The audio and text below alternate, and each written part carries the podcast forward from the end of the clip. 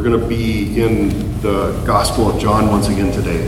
We'll be looking at sections of chapters 12 and 13. This is the final week that we are looking at stories about leaning into the light or leaning toward the light. And we started this a few weeks ago talking about how plants actually have developed this survival technique they can survive and they've actually learned how to thrive in adverse low light conditions.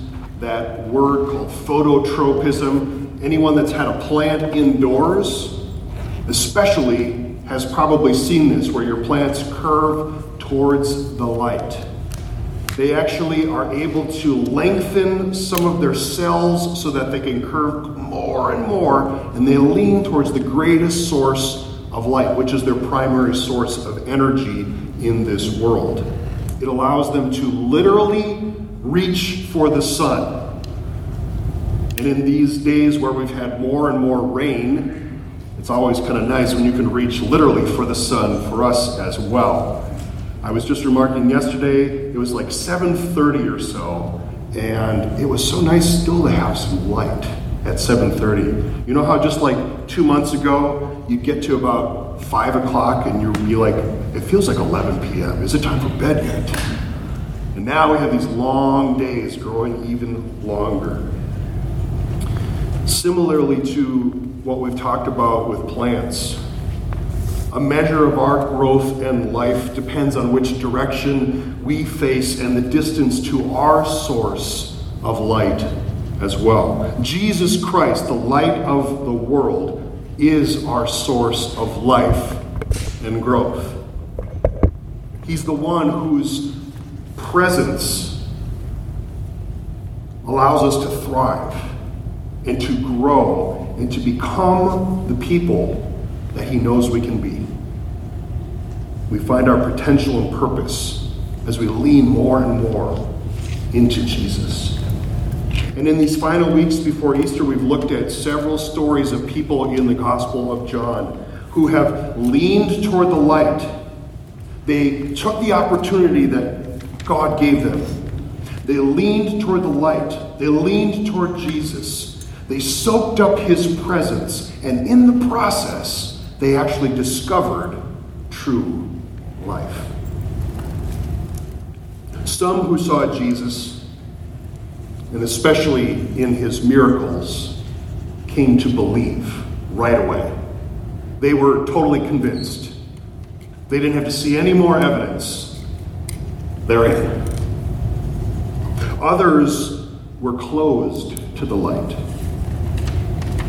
and they remained in the dark.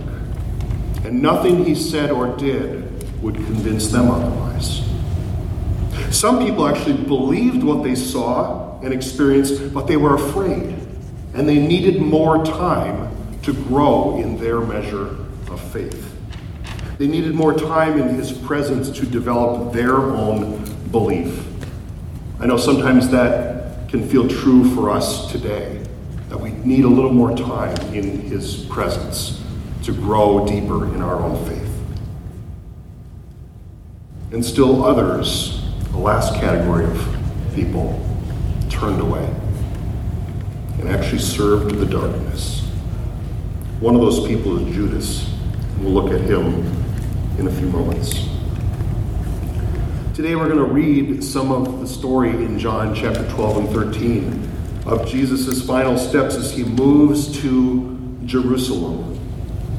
This is both Palm Sunday, where we celebrate and welcome the coming King, the day when Jesus rode into Jerusalem.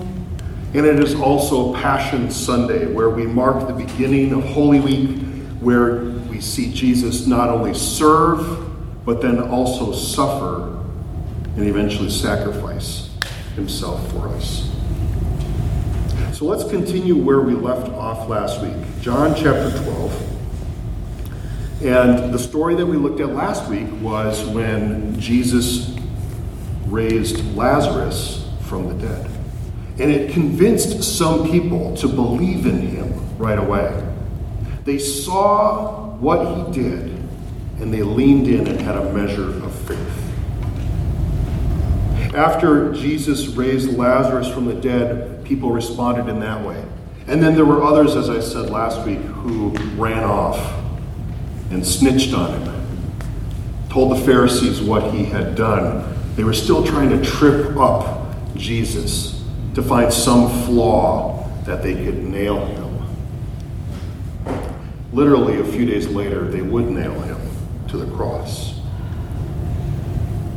The Gospel of John actually reinforces how some people lean toward the light of Christ and I think that that's as true then as it is also true today. Some people will naturally lean toward the light of Christ. Some people need more time. Some people are afraid, and others turn away. So let me read the first bit of John chapter 12, verse 1. Six days before the Passover, Jesus came to Bethany, where Lazarus lived whom Jesus had raised from the dead. Here a dinner was given in Jesus' honor. Martha served, while Lazarus was among those reclining at the table with him. Then Mary took about a pint of pure nard, an expensive perfume. Think about a pint. I, I, I, can't visualize how much a pint is, but I've seen a jar of perfume, and that seems like a whole lot. I, two of the little lunch milk cartons. That's a lot of perfume, especially if they say a dab is enough. Some people still haven't learned that. so imagine how much this is. It's a year's worth of wages. Can you imagine spending one year of your salary on an expensive perfume? This is what she does. She poured it on Jesus' feet and wiped his feet with her hair, and the house was filled with the fragrance of the perfume. But one of his disciples, Judas Iscariot, who was later to betray him, objected. Why wasn't this perfume sold and the money given to the poor? It was worth a year's wages. He did not say this because he cared about the poor, but because he was a thief. As keeper of the money bag, he used to help himself to what was put into it. Leave her alone, Jesus replied. It was intended that she should save this perfume for the day of my burial. You will always have the poor among you, but you will not always have me. Meanwhile, a large crowd of Jews found out that Jesus was there and came not only because of him, but also to see Lazarus, whom he had raised from the dead. So the chief priests made plans to kill Lazarus as well. I know, I reread that verse this week, and it's like I had never read it before. Not only were they trying to kill Jesus, they were trying to kill any evidence that he had done some amazing things as well. For on account of him, many of the Jews were going over to Jesus and believing in him. You can imagine Lazarus fully alive, unwrapped from all those grave clothes that have been around him. He is telling the news he is sharing his new reality with everyone. And the people in power didn't like that one bit. I'll stop there. When we think about the story that we looked at last week, with Jesus raising Lazarus from the dead and the how it impacted both sisters, Mary and Martha. We saw Mary and Martha actually ask Jesus, or they, they cried out to Jesus with the same question Oh Lord, if you had only been here, you could have saved our brother. And Mary, on the first hand, says the question, but something, Jesus notices something in her in this moment, and she comes to profess her belief that even then she knew that Jesus could do something. And that's what happened. Mary, on the other hand, did the same thing. She asked the same question. And in her grief, she doesn't display that same kind of reaction. And we saw, actually saw Jesus get angry at people's lack of belief, their lack of faith. He already knew what he was going to do, and then he performs that miracle, and people are amazed. Just a few days earlier, she had had that lack of belief. She thought Jesus was too late. Now, what does she do? She extends a lavish gift upon Jesus. And even if she doesn't fully appreciate it at the moment, she's preparing him for what is to come, preparing him for his burial. It's a cool kind of turn that in just a few short days, she goes from a measure of unbelief or a shaky belief to turning fully towards Jesus and helping prepare him for his final sacrifice. We also learn more about Judas in this that not only would he be the one that betrays Jesus, but that he was already on the path before we knew it. He was helping himself to the till, sticking his hand in the cookie jar, so to speak.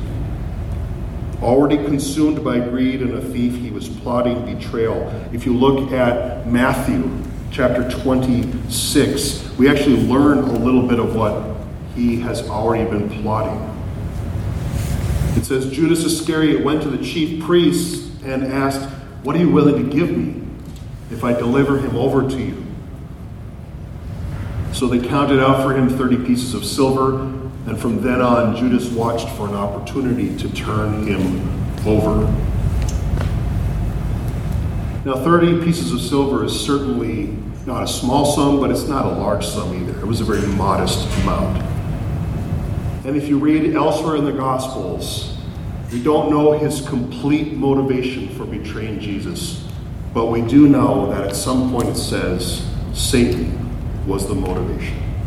That something was going on inside of him, prompting him to do this. You can feel the tension growing.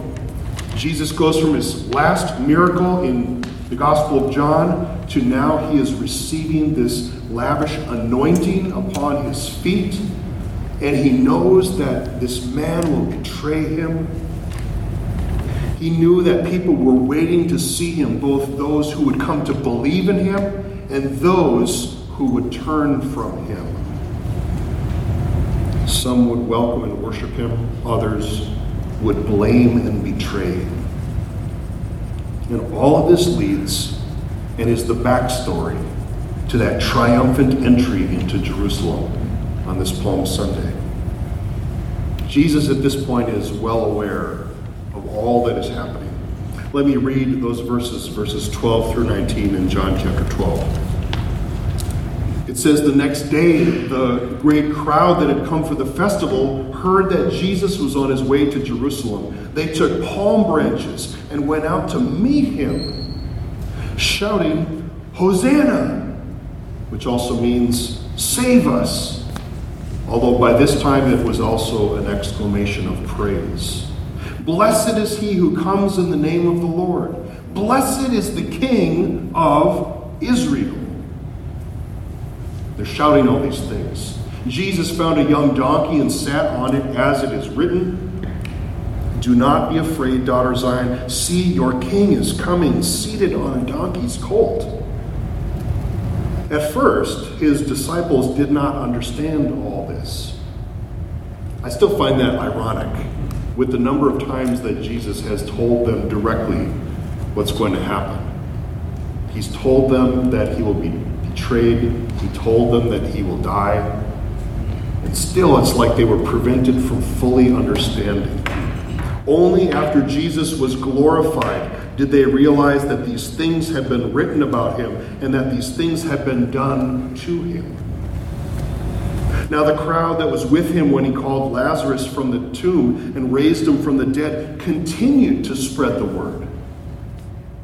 Many people, because they had heard that he had performed this sign, went out to meet him.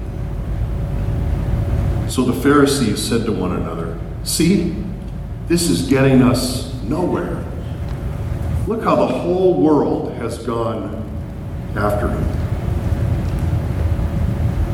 We've said this before that nothing, no plans, no schemes, nothing was going to thwart the purposes of God, even if it led to his own sacrifice on the cross. See, what the people that were thwarting and planning didn't realize is they were actually playing right into the plan. They just didn't know it. And just as before, when we see in this scene, as in all the other scenes, it's a mixed bag for the people, just like it is for you and me today. Sometimes we are in different places. Some people were for Jesus, some people were against him, and most of them had no idea what was going on or what Jesus was going to do. Later on in the chapter, Jesus even goes on and he speaks about how this is the moment when God the Father will be glorified. And it says that heaven responded. A voice came from heaven and said, This is my Son with whom I am well pleased. And the people who were there heard it. Some said it sounded like a crack of thunder. Others thought it was the voice of an angel. Afterwards, Jesus actually, it says, he hid. He withdrew from their sight. He hid himself. And what was left was a people divided. Some were right there. It's like all they needed was that last little bit from heaven. They heard that sound and they were in. They believed. Others weren't. Some of the leaders, it says, were even convinced at this point. They wanted and they did believe, but they were afraid to acknowledge their newfound faith in public. This is also true today, we sometimes find. Let's go to the last part. In chapter 13, this is a few days later. Let me read the first verses from John chapter 13 while Jesus is serving and ready to sacrifice, Judas is continuing his plot. It says it was just before the Passover festival. Jesus knew that the hour had come for him to leave this world and go to the Father. Having loved his own who were in the world, he loved them to the end. The evening meal was in progress. And the devil had already prompted Judas, the son of Simon Iscariot, to betray Jesus. Jesus knew that the Father had put all things under his power, and that he had come from God and was returning to God. So he got up from the meal, took off his outer clothing, and wrapped a towel around his waist. After that, he poured water into a basin and began to wash his disciples' feet, drying them with the towel that was wrapped around him. He came to Simon Peter, who said to him, Lord, are you going to wash my feet? Jesus replied, You do not realize now what I am doing, but later you will understand. I'll stop there. Isn't this so often the case, Jesus' words here? We don't understand or realize what he is doing, but one day, or eventually, we will. We want to know what Jesus is doing or why or when, but we don't fully understand it at the time. We don't understand his will or what's going on or why he's taking so long. Lord, I prayed and prayed and prayed. What's the delay here? I take some comfort knowing that this is true not only for these first disciples, that we kind of share that in common with them. That, think about it, they spent three years directly in his presence, walking with him, seeing all of the things with their own eyes. And even with all of that, they still did not understand at the moment. In some ways, we have it a little bit better because we have the full story. We can see the bigger perspective. We've had time. What I take comfort in is that Jesus, even though they didn't understand, didn't give up on them. It says he loved them, he was with them to the end. And my friends, it is the same for you and me. He does the same for us. He loves you to the end, even if you do not understand, even if you don't get it. For all who want to walk into the light and lean into his presence, he loves you to the end.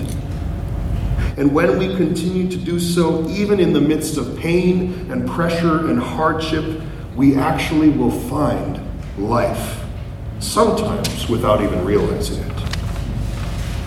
We actually grow strong and thrive in the light of God's glory. On that night, Jesus prepares to share a final meal with them. And he actually reveals the sad and tragic news that one among them will betray him and that it will happen soon. So let me read those verses. John 13, starting in verse 18. Jesus says, I am not referring to all of you. I know those I have chosen. But this is to fulfill the passage of Scripture He who shared my bread has turned against me. I am telling you now before it happens, so that when it does happen, you will believe that I am who I am. Very truly, I tell you, whoever accepts anyone I send accepts me. And whoever accepts me accepts the one who sent me. After he had said this, Jesus was troubled in spirit. That troubled in spirit actually, it means profound mental anguish. He was, I, I don't even know another way to say it.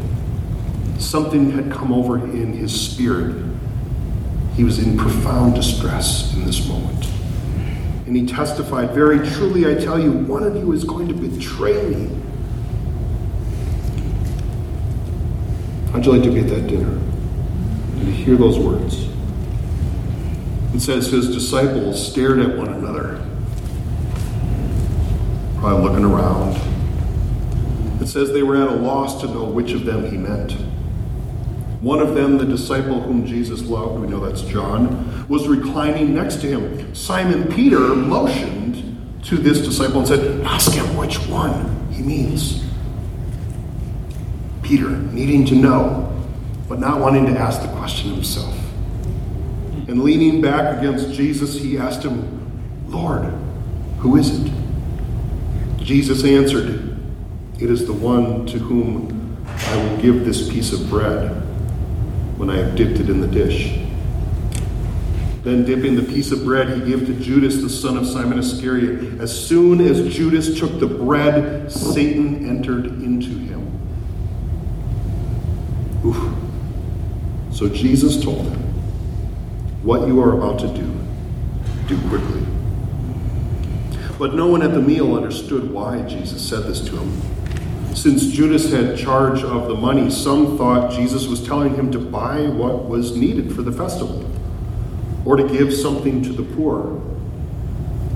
But since we already know about Judas, we know how that was going to work out.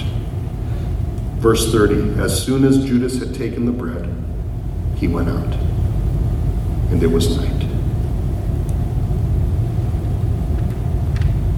In this final moment, it's a sad moment. Judas chose to lean away from the light. And not just lean, he turned away. And he responded to the leading of the evil one, turning away from the light once and for all. This is the one person in human history that it says this was the case. This was as it was planned. Thankfully for you and me, we don't have to play that out as well. That we always have the opportunity to turn back to the light. In each one of the stories up until now, it's shown or revealed people who have responded to the opportunities that Jesus gave to them. Judas stands out as the one who did not. He's the one that hurt the most because he was close. That pain of betrayal. It's a pain that I think many people here today can identify with as well. When someone close to you turns away, sometimes that hurts more than someone you barely know. Friends, before we meet again next week, I encourage you not to jump right to Easter morning. We don't get to do that until Easter morning. For now and the rest of this week, we acknowledge the sorrow, the suffering, and the sacrifice as Jesus goes to the cross and gives up his life. Before he did this, he broke bread with his disciples. I want to read four verses from the book of Matthew, chapter 26. Even knowing that one would betray him, he was still willing to give himself. 26. While they were eating, Jesus took bread. And when he had given thanks, he broke it and gave it to his disciples, saying, Take and eat. This is my body. Can you imagine giving that piece of bread to the person who would betray you? And to give it willingly? I, I, I can't imagine that in that moment. Then he took a cup. And when he had given thanks, he gave it to them, saying, Drink from it, all of you. This is my blood of the covenant, which is poured out for many for the forgiveness of sins. I tell you, I will not drink from this fruit of the vine from now on until that day when I drink it new with you in my Father's kingdom. Until then, we have the table. And like he shared with his first disciples on that night, we too are going to share a meal together. A symbolic meal, but a meal nonetheless that reminds us of Jesus' death and sacrifice, reminding us of the meal that awaits us when we all will get to partake together with him, one body forever. This is a meal that reminds us of these moments and it anticipates the hope that awaits when we pass from dark to light. Today is an opportunity for you to lean into the light of Christ once again, my friends. To turn your eyes upon Jesus as we sang. To receive from him as you lean into him more and more. I would encourage you this week soak up his presence and through it all, may you find life in Him. New life, renewed life, restored life. And when you do, may we respond as well, just like those first people did, cries of Hosanna! Hosanna! Blessed is he who comes in the name of the Lord. Blessed is the King, the light of the world. Friends, I invite you to pray, and then we are going to prepare to come to the table. Together. God, I thank you for this moment. I thank you for all that you have revealed through your Son. That Jesus did the seemingly impossible, something that we could never hope to do. To give himself willingly and to be obedient all the way to the cross. God, I pray now that as we prepare to come to your table, that you would help us to turn our eyes to you. Soften our hearts, O Lord. Help us to walk with you and to see you in this Holy Week, to lean into your presence until we meet again. We pray this in the name of Jesus. Amen. And now receive the benediction as we go. Go now in the name of the Father, the Son, and the Holy Spirit. Not tentatively, but boldly. Not cynically, but hopefully. Not sadly, but joyfully. Because today we have met again the one who creates, forgives, and redeems. Amen and amen.